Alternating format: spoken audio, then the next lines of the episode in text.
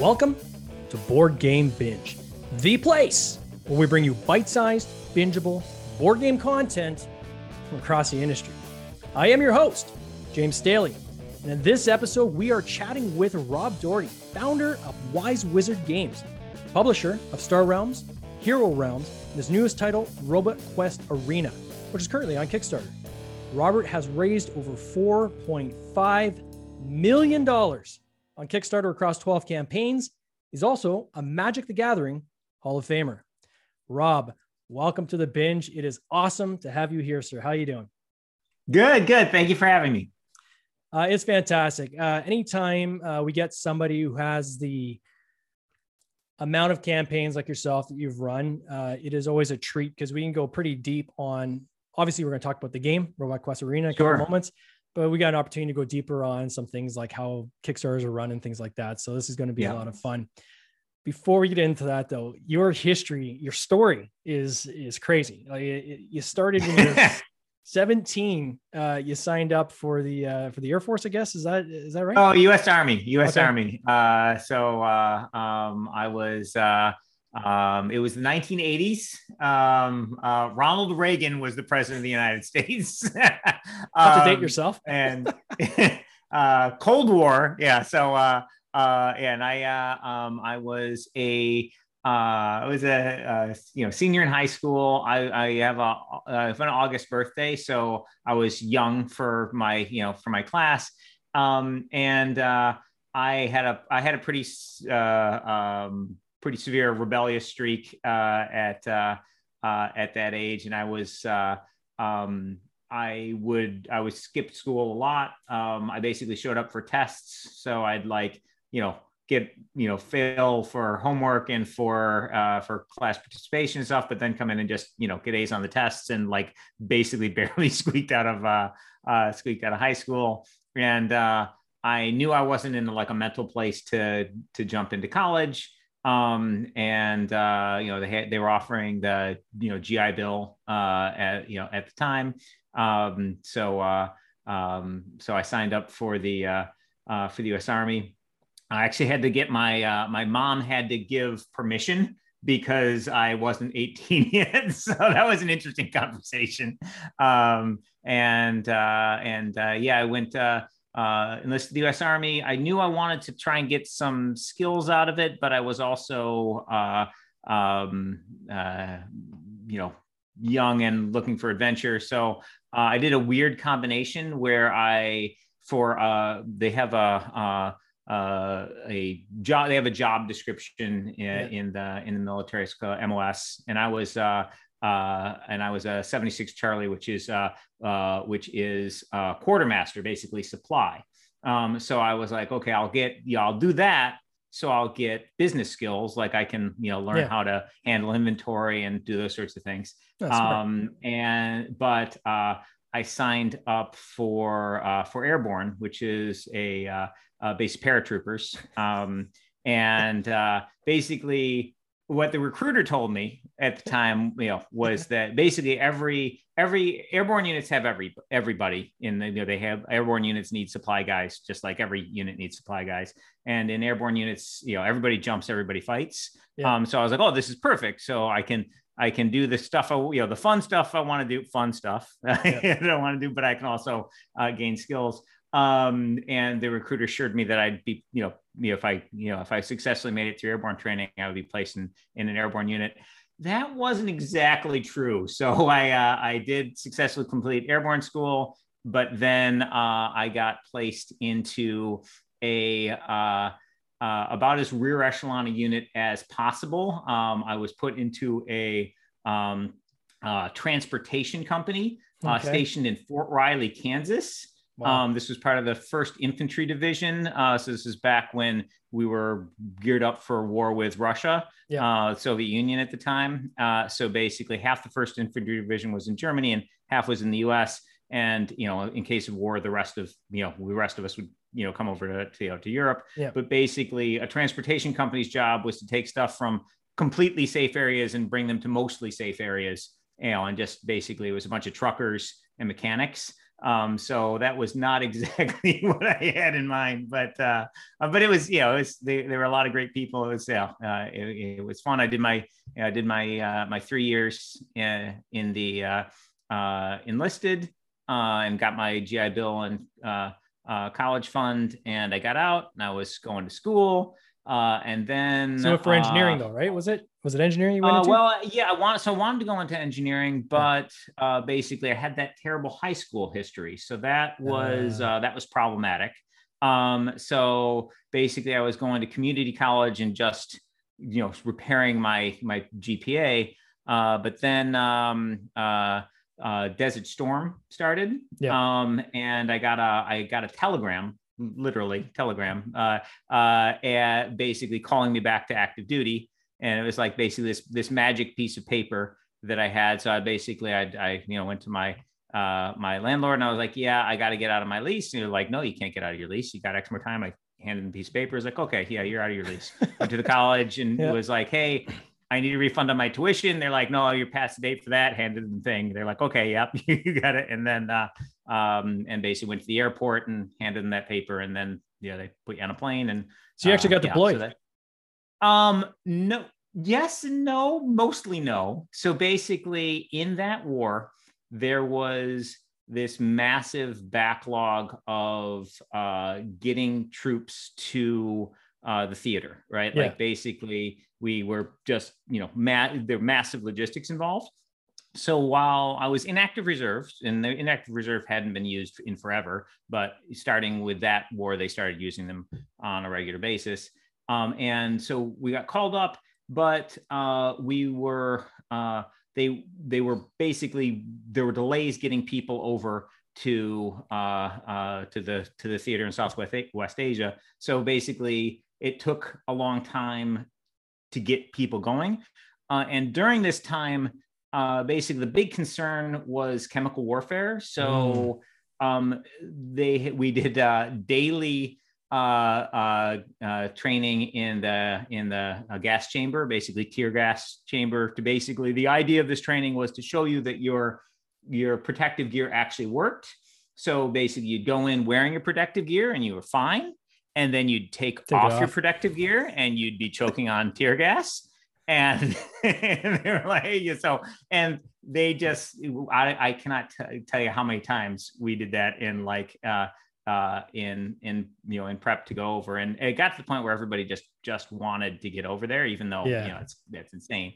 Um, and uh, uh, the day we were um, we were uh, supposed to be going, um, uh, basically that's the war ended. We were basically we're in uh, information to basically to, to to deploy to go, and they basically said not sending any more troops over, and they started you know like inactive reserve go here, yeah. and you know other people etc. So so yeah, no, didn't actually go to you know didn't actually get deployed, but kind of got called up, so it was very weird uh, scenario. But then, yeah, then I went into college uh, and basically um, uh, I uh, applied to Northeastern University in Boston, and they were like, "Yeah, your grades were not good enough. Uh, if you want to get in, you need to take these courses in, in in your community college. You need to get A's in all of them." Um, so I took I took those courses in a semester and got A's in all of them, and then I got into uh, Northeastern University uh, as uh, electrical engineering student. Wow. Now, and you didn't stay. So at some point, you decided you're going to get into games, I guess, from there, right? Some there's kind of some kind of shift in there. yeah. So yeah. So I was uh, so I was uh, I was electrical electrical engineering student. Northeastern had this has this really cool program where basically you spend half uh, they break the year up into uh, into quarters and half of the quarters you're in class and half the quarters you're at a job.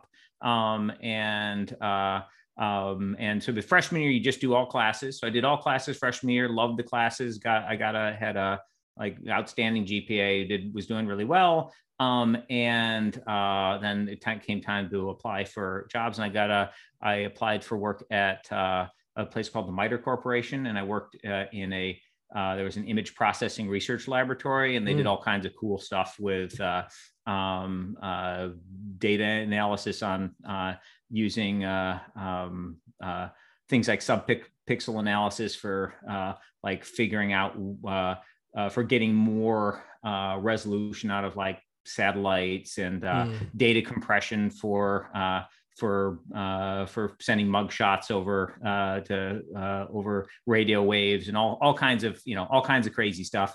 Um, but basically, as I studied, what I uh, more what I learned was I really liked the physics and the math, but I wasn't actually that into the engineering. It was okay, but it wasn't mm-hmm. like a passion.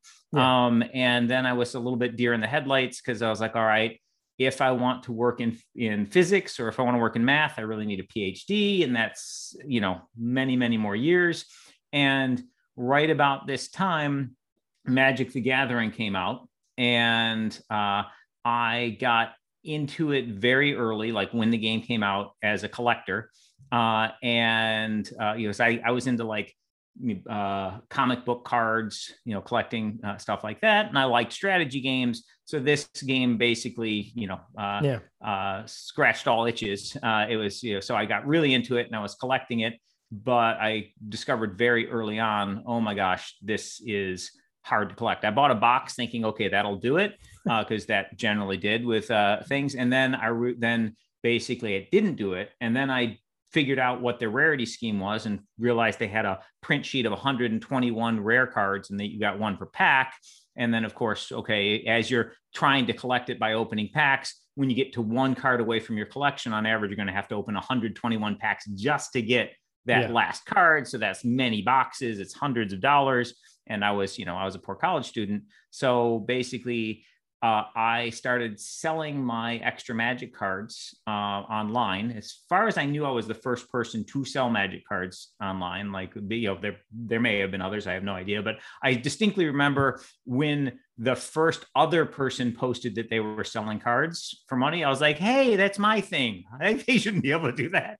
Um, but uh, but basically, I sold cards uh, there, and I also went to the magic clubs at MIT. I'd I'd, uh, I'd pack my backpack full of uh, uh, full of magic cards and hike across the Charles River and go to the uh, go to the game nights at MIT, and I'd play there, and I'd also sell cards to uh, um, you know uh, to people there and um, I was able to actually make a really large amount of money selling cards and turn that into buying more cards.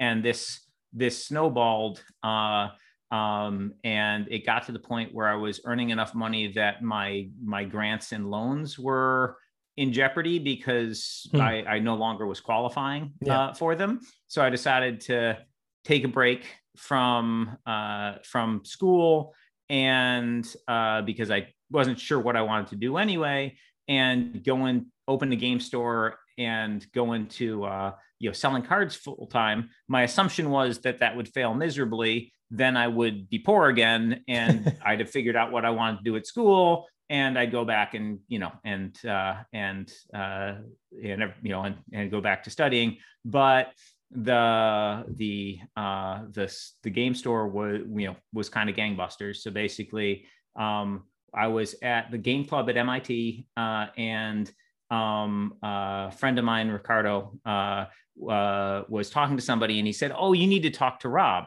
and the guy was uh was from the boston globe and he was doing an article on magic uh, and uh, he was like, "Oh, Rob's opening a game store. You should talk to him." So the guy, you know, basically talked to the guy. He got my story, and uh, and the day I opened my uh, uh, my game store uh, in the front page of the of the of the of the newspaper in the section in the you know, I can't remember which section it was, but basically one of the sections of the newspaper, front page, big story, picture magic cards. And they had this interview with me, and it said Rob Dougherty, who's opening a game store in Davis Square today and so there were all these people walking around the you know, walking around the town where I was opening up my game store, looking for this, looking for my shop. Meanwhile, my shop was on the second floor. I had a little sign Uh, but hmm. mainly, I was opening the shop because Wizard of the Coast had started put in this rule where you couldn't buy large quantities of cards anymore if you didn't own a physical store. So I was yeah. like, okay, fine, I'll have a physical store. I'll buy lots of cards. I'll sell them online, like I've been selling online. All you know, and then I'll have these tables where my friends can play games with me, and so it'll be like a little game club, and I'll keep doing my online sales business. But no, we had like hundreds of people come in that day like you looking for cards and i had this insane inventory because i had you know i had been doing this thing where i've been rolling over and putting all my money into more and more cards. So i had just i had everything in large quantities and just had gangbuster sales from like uh, uh from that day. And uh uh, yeah, so I so the game store thing was going full blast, and uh, um, and uh, uh, and never actually got back to college. So, uh, you know, so I've got a couple you... years of an engineering degree, which is, you know, all education is helpful. I think is the is the lesson here, right? Is I always say that to my kids too. Is just get some education because it'll it'll it'll do you well in the future. So when did this transition into your first uh, Kickstarter? So what what was the first Kickstarter you did? So first Kickstarter that I ran personally was uh, for Star Realms. Uh, so um, basically, I uh, um, I got into I had a game store. I got into making. You know, I had always been into tinkering with games and making games, and I made some small products like accessories for Magic tokens and such. Then I started making games. Went through multiple game companies making games that some people really loved, but never really caught on and sold uh, really well. My first big hit was with my friend Justin Gary. We did a game called Ascension, which is a deck mm-hmm. building game that was that was big hit. Uh, you know, really popular. Um, and uh, uh, and then I uh, then I made uh, Star Realms with uh, as sort of a side project uh, uh, with my friend Darwin Kastle. Um, this was mainly we were started out just trying to do a resume project for him because yep. he wanted to get work in uh, in games uh, and i was like oh you should make a game. That'll be the you know that's a just a great way to get started with it. And then we just got really addicted to the game we were working on and uh, and and at some point i was like we should just make this ourselves. And then we so we did a kickstarter for uh, for star realms um, and uh, that went really well. Uh, we raised about fifty thousand uh, dollars on that Kickstarter, um, and uh, and demand was really really high. Um, you know, for from the Kickstarter and you know stores started uh, place started ordering more. I upped our print run to 10,000 units uh, for our first printing, which I thought was insane. Like basically it was, yeah. you know, I've, I was worried as I was doing it that it was way too much, but it wasn't close. We blew through um, the first printing in the first year, we printed like 10,000 units, then 15,000 units, then 20,000 units, then 30,000 units, wow. just basically turning the money we were getting around as quickly as possible, uh, making more games. Uh, Star Realms had MSRP of 15, still has an MSRP of 15 bucks. It's a little box. Uh, uh, here's size of a like a fat deck of cards and uh, but it's a full deck building game uh, and uh, uh and people really like the play of it um, and uh, that little box was going uh, on uh, eBay. People were reselling them for like eighty dollars. Um, wow. They were so hard to find uh, that first year. But uh, and we won uh, tabletop game of the year from by from South by Southwest um, and a whole bunch of a bunch of board game geek game of the year awards and uh, uh, etc. So we won, we won like seven game of the year awards uh, uh, for Star Realms, and it was just a massive hit. Um, and then from there, um, uh, we did uh, um, we launched multiple games, and yeah. Uh, uh, our next Kickstarter after Star Realms uh, raised half a million dollars instead wow. of like fifty thousand dollars. Basically, because people were like, "Star Realms is so good, you guys are making it. We're going to try it. So, uh, uh, so that was obviously awesome to see. And it was basically the first time I really grew to having a, a super strong platform. Like I've been making games, yeah. you know, uh, for a long time and really hard to get the games in front of people, like get stores to carry them, get people to try them. Um, and finally, I had gotten to this point where basically, if we made a game, a whole bunch of people would try it, uh, and that's uh, a really awesome, awesome place to be. So that is super cool. So on that note, your most recent Kickstarter you've launched, Robot Quest Arena. I'm going to share my screen. Uh, the people that are listening uh, to our podcast they can't see, we'll try to use as descriptive uh, language as possible. But I'd be remiss if we don't go through this game because it looks awesome. Uh, so, so cool. Yeah. So I'm sharing my screen. So let's talk a little bit about Robot Quest Arena. So I mean, right now you're at 200. I'm going to put this in Canadian dollars because it always sounds larger, but two over $275,000 uh, you 2,824 backers. You still got 17 days to go. Uh, yeah, we're in our, we're basically tomorrow is our one week mark. So yes. Yeah, you guys are crushing it. There's no, there's no doubt about that. Right. So uh, walk us through this game. You got these super awesome minis. You've got some, I guess, deck building elements into it. Um, yeah. So this, this this game is really cool. So it takes uh, deck building like Star Realms, Hero Realms, yeah. you know, Ascension, Dominion, that style of okay, you're you're you're doing the the straight deck building thing, but it's on uh, on a board where you have a miniature, and you get these we get these awesome uh, awesome little miniatures, and uh, um, you are moving this robot around and battling other robots in the arena. There's all kinds of like game tiles which do various things, like this is the solar panels. It gives you extra energy if you're on it. So basically, um, you have this tactical skirmish battle game. Mm-hmm. Um, that is powered by uh, by a deck building game. When you have you have cards that give you energy, the primary resource in the game, you can use that to buy additional cards, just like you could normally with a deck builder. But you can also use your energy to move. One energy will get you one point of movement in the arena. Um, uh, you can uh, and movement you can use offensively in that you can push other robots. So basically, oh, cool. you, for two points of movement, you can take a robot and move into their square and push them out to the next square. That's and cool. it, uh, you can also push robots into other robots, in which case they both take damage. Push robots into walls, they take damage there. There's a bunch of there's hazardous tiles in the game like fire and tacks and uh, uh, you know saw blades, all kinds of crazy stuff. You can uh, um, you can you know push other bots into that, uh, which is a lot of fun. Um, and so you get these really really interesting turns where you've got okay, I've got I've got four to spend. I could buy this four cost energy card, which will let me buy bigger stuff later. I could buy these two weapon cards, which will allow me to attack other bots and score victory points in the game. Or I could move to this adva- advantageous tile on the arena and get start getting benefits from being just from being there or i could move over to this person and push them into this you know into this nasty thing and do a bunch of damage. Um, so you get all kinds of cool like uh, options that come up just by the nature of how the game works and then, uh, and you also have weapon cards. Weapon cards, when you play them, they do damage. You got hand to hand ones, which you can use against somebody who's right next to you, or range ones they can use against robots that are multiple spaces away. And when you attack somebody and you damage them, they have health, uh, which is represented by these little like beads. Mm-hmm. And uh, you, when you deal a damage, you just take one of their health off of their card and you put it into your victory point pile.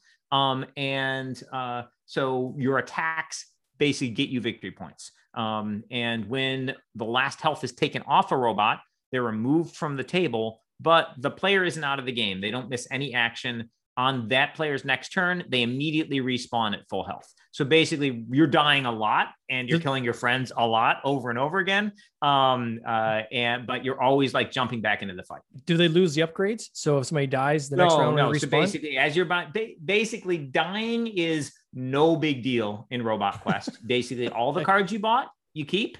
Um, and so basically, literally, you pick up your piece, you wait for your turn. On your turn, you come back in at full health, but you have to uh, enter on a spawn point. So you'll not be in the place in the arena you were previously. So it's a lot like when you're playing a video game yeah. and you die and you're like, oh, I'm back to the spawn point, run back to where I was, yeah. you know, like that's uh uh so it's got this sort of uh, video game esque feel in that sense. But uh, but yeah, so one of the nice things about that is um, while this is a free for all arena battle game, you don't have the gang up problems that you frequently have in free for all battle games mm. because dying is not it's not a big problem. So like if everybody decided to gang up on me and they attacked me, okay, first couple people kill me, great, my piece is off the board.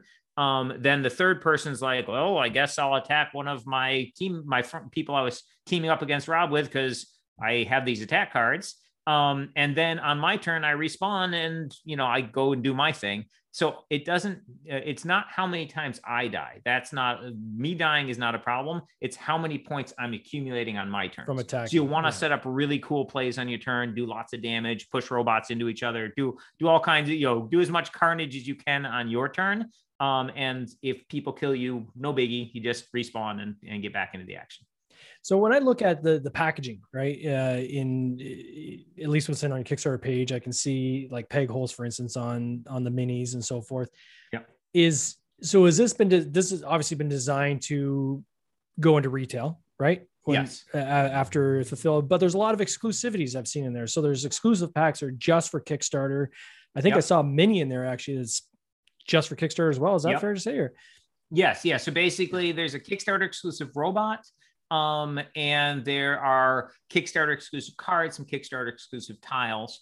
Um, I really love the running Kickstarters and the Kickstarter exclusives uh, in that we get a lot of great feedback from the backers during the campaign. Yeah. And we can make content based on the stuff that they're asking for um, obviously using our knowledge of the game and the system to make you know sometimes people ask for things that actually wouldn't be fun if you implemented in the game but a lot of times the ideas are actually really good and cool and we can make those and add them to add them in these stretch goals. But also in the stretch goals, you can do stuff that you wouldn't feel comfortable doing in the regular game because Kickstarter backers tend to be pretty savvy gamers. So they're advanced yeah. gamers. So basically, you can throw curveballs at them that might be a little too confusing for the average customer who's going to be opening up the product. Sure. So we can put a lot of weird and cool and wacky things in those Kickstarter exclusives that maybe wouldn't be ideal for coming in the base set box um, uh, because they'd you know be a little bit uh, um, too confusing for the uh, for uh, the average person opening up uh, yeah. opening up a box off a store shelf. Uh, but kick, as I said, Kickstarter backers tend to be the type of gamers who are they're super into games. They're buying them, you know, they're paying money well ahead of time to basically get games early and to get the extra stuff and so these you know the the people who are doing that they they can handle it so you can yeah. you can do some really interesting and cool stuff with those with your minis um now i notice there's two versions of the game there's a like a standard game and then there's like a deluxe version the deluxe i believe yep. comes with the minis Actually, the, the standard version comes with the minis. Oh, it does. The okay. deluxe version just has more content. So basically, got it's it. the okay. got the basic tier and we've got the high tech tier basic tier comes with a base set game and it comes with four minis and a really big feature is the minis are full color so basically you won't have to uh, you won't have to paint these uh, so um, that was important to us because the the world is so rich the ip is so cool and yeah. and flavorful and also we're trying we design deck builders that are really easy for people to enter at mm-hmm. but have wonderful complexities that you can get through play. So basically, uh, very they're the type of games where you can play it with your friend who doesn't game, your mom or your brother who doesn't play doesn't play this type of game. You can teach them and they can handle it. But um, you know, uh, I'm I'm a Hall of Fame Magic player. One of my business partners is a Hall of Fame Magic player. We're very competitive. We like to beat each other up in games and the game so the games we design can handle that level of you know high end play yep. um so uh um so basically you end up with games which have a lot of depth like with star realms for example people play star realms hundreds or thousands of times you can look at like people's like play logs on the online version yep. and they there are literally people with like 10,000 games uh wow.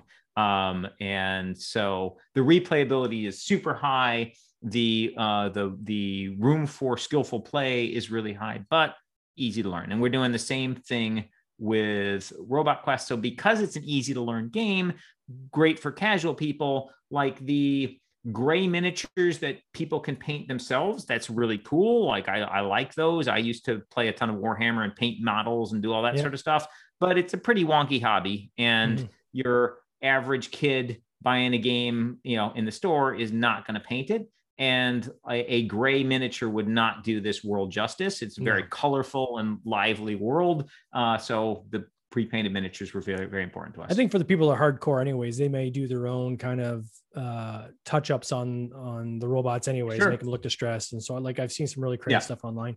With the number of campaigns you've done, which has been a lot, um, what would you say is um, kind of the biggest learning or the biggest thing you would do going you do going forward now on on subsequent campaigns? Like, what's something you've locked in that you've learned that if there's another publisher listening right now, or they're thinking, "Gosh, you know, where do I start?" or you know, what are some key things I need to do for my campaign? What's the one thing you would say they need to do for their campaign? So, so basically, I'll gear this towards someone running their first Kickstarter campaign, sure. um, and uh, the uh, imp- super important to not get carried away and to do your math, do your due diligence ahead of time and figure out the true fulfillment cost of every stretch goal that you put in there. Like yeah. people get very excited in a Kickstarter campaign and they ask for all kinds of cool things. And the backers just see the number of dollars um, eh, that are being raised and they don't think about fulfillment costs and such. So they might ask, for example, for like a deck box. And they'd be like, you just raised $100,000. Surely yeah. you can do a deck box. But what you as the produce the the person running the Kickstarter has to do have to do is think about okay, how much does the deck cost cost to, to make? Okay, how much does the deck box cost to ship? How much does it cost to store? Is it going to push me over a weight threshold or package size threshold and increase shipping costs universally across the board? Yeah. Like there are uh, a lot of Kickstarter campaigns that are run by novices. They first time creators and such they will get carried away they will overpromise and then when they go to fulfill the campaign they'll end up losing a ton of money they'll spend yeah. all the money the kickstarter campaign raised and then like have to mortgage their house or something to to end up to fulfill because they got from from the point by adding something in that was that did have uh, one of those big hidden costs like maybe a shipping cost or whatnot yeah. they will push themselves over a threshold where instead of making money with every backer they end up losing money with every backer so you know you got to look at your margins know what they are figure out what you can offer and what you can't figure out your stretch goals ahead of time as much as you can you can take feedback from players and you can know okay i'm going to be doing some cards. So maybe some of the cards are undefined, and you can get uh, get feedback from the players. But uh, you know, but basically, like doing a playmat as a as a uh, as a freebie, as a you know a stretch goal, probably is a really terrible idea because they're expensive to make and they're heavy. Yep. Uh, and you know it, it could work up here. No, if you really want to add a playmat, sure, add a playmat, do it as an add-on. Yeah. If a person wants the payment, they can pay for it. they don't want it, they don't have to. Uh, so that's that sort of watch out for that pitfall would be the advice that I would give to. Um, I'd say um, watch out for your add-ons as well. Like this is one thing I ran into in my last campaign was uh, there's pick pack fees, right? So most yeah. of the fulfillment houses will say, you know, we will pack up to three items for this cost, but each additional item over and above those three items is going to cost you another 50 cents, another 60 cents to, to yes. pick. So, you know, if you got the smorgasbord of uh, of add-ons, you're like, oh yeah, I'll just add it all on. It's great. People can pick what they want. Well, keep in mind that you're paying fulfillment costs and pick pack costs uh, for each additional piece you put in that box over the certain standard level that those uh, those fulfillers have. Yeah, not to mention mention the logistics of getting all those items pre-positioned in your yeah, fulfillment, your fulfillment centers house. around the world and barcoded uh, and all this be, kind of stuff too, yeah. right? And you can also get bitten by minimum order quantity like if yeah. you offer an add-on and uh, and eight people buy it okay well my minimum print quantity is 2000 so i guess i'm printing 2000 units to fulfill these eight uh, you know like that's uh you, you might can, as well 3d print it at, at, at, that number right yeah. like yeah uh, so so yeah, you basically you have you so so those you know those sorts of things, but uh, add-ons are obviously safer than yeah. uh, than stretch goals because of the you know the fact that you can get some revenue to offset your costs. But uh, but yeah, that's there are um, you have to be careful in what you are uh, in what you're putting out there. Yeah. You can give people things that they will love that won't cost you a ton to to ship or to fulfill um, and you can give people things that they might not even like as much, but but cost you a fortune. So you gotta, you know, you just have to be careful which what things you're offering. what's the biggest mistake you've made across all your campaigns that you've that you've learned from and that others should learn from? Oh man. Um so um I uh I think my my biggest problem is with and this is a recurring problem for me because I never learn. Uh I I am super perfectionist on the on the game. Yeah. and uh I will we you know sometimes we'll be late in the process and you know a designer will come up with something and i'm like oh my gosh this is so good. We have to we have to change it and put this in.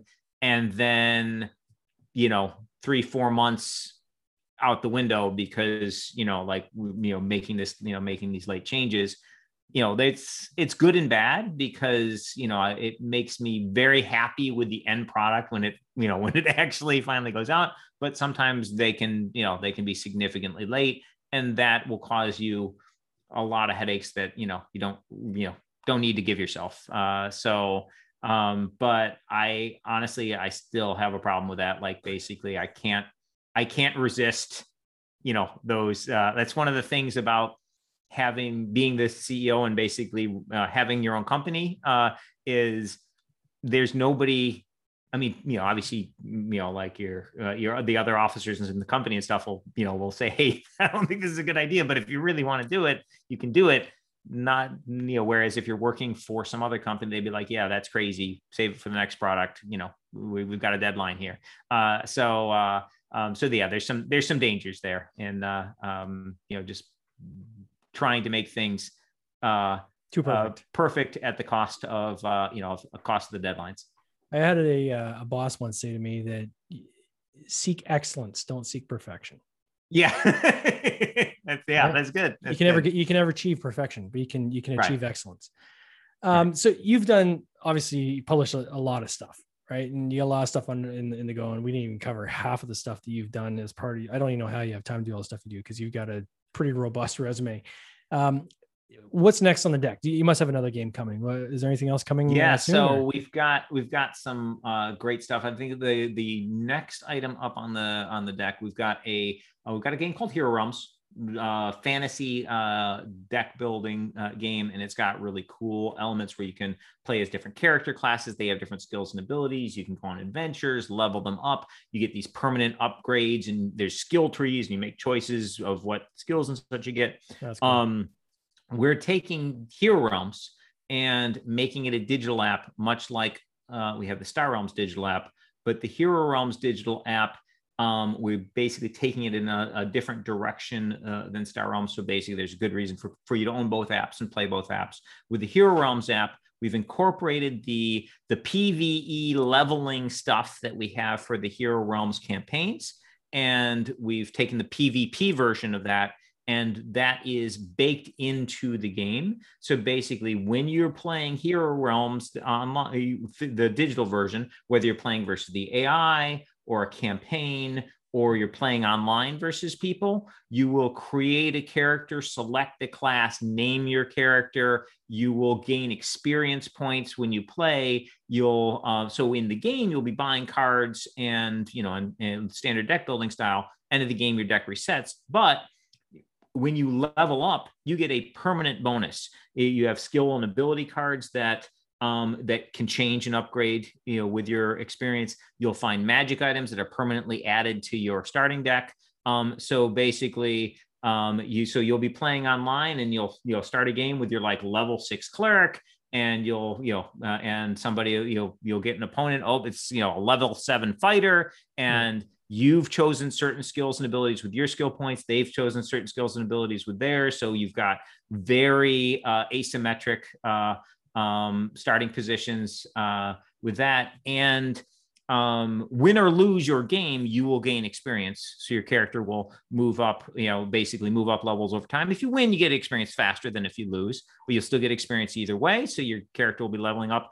Uh, and you also there's also a ranking system in it. So basically those wins will give you will increase your ranking. Losses will decrease your ranking but your level will always be going up. So basically it's a digital deck building uh, game with characters you're building and leveling up over time and customizing. Um, so you know, if you played two different two fighters, one might be wildly different than the other because you're choosing different skills, finding different magic items, etc. But you don't have to just play a fighter. You could play a thief, you could play a ranger, you could play a cleric, you could play a wizard, um, and of course, we'll have the additional content coming down the road with the uh, the ability to play non-human. Uh, uh, races, so you could play uh, play as an orc, or play as a small folk, or uh, play as an elf or a dwarf, in addition to the classes. Um, so uh, we got that coming up for Hero Realms Digital. Super excited about that. They'll have will be coming to Kickstarter soon uh, to get into the beta and basically help us,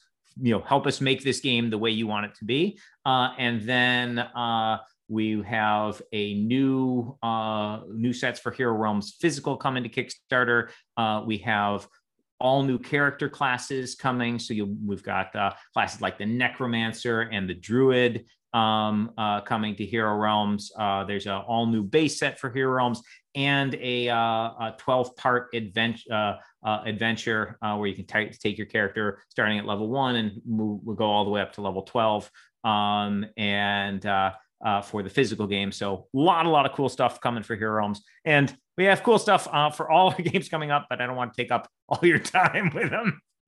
So the short uh, short answer is you've got a lot of stuff coming down the pipe. A lot of stuff coming. We got we got a legacy set for Star Realms coming out. We've got a uh, we've got a game we're doing with uh, Richard Garfield coming. We've got all kinds of stuff uh, in the uh, uh, in the pipeline. So um, wow. yeah, it's uh, the, the the team never stops working. Well, on that note, uh, I want to wish you all the best on uh, your current Thank Kickstarter you. campaign, which is uh, Robot Quest Arena. If anybody wants to uh, find a link to this Kickstarter, it's in our show notes. Just check out the show notes. There's a quick link to the Kickstarter there.